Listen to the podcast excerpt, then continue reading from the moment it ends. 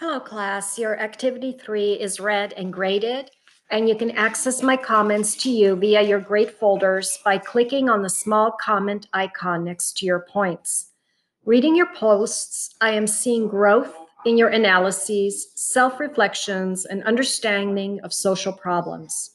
One interesting observation that I have made over the years, and this certainly is the case with our class as well, is that as students become much more proficient in their critical thinking skills, the answers in each paragraph begin to take on greater depth and length.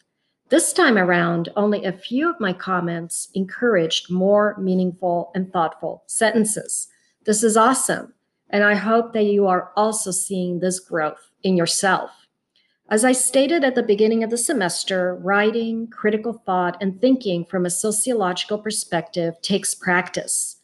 What this means is that in every endeavor that we take on, it is expected and okay to struggle. With every assignment, chapter reading, and discussion, we improve. Then one day we realize that what was at once challenging is now stimulating.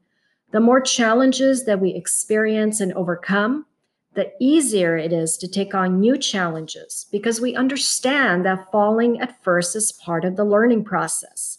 We understand that frustration is part of the learning process. We understand that these struggles are temporary, so long as we do not give up and keep going one step at a time. We learn to trust the process of learning. Please cherish this part of the semester and enjoy your success.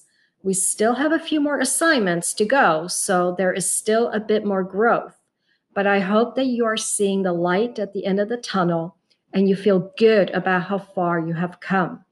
If you're still struggling a bit, that is okay. We are not yet finished. Hang in there. Have a good rest of your day, and I will talk to you soon again.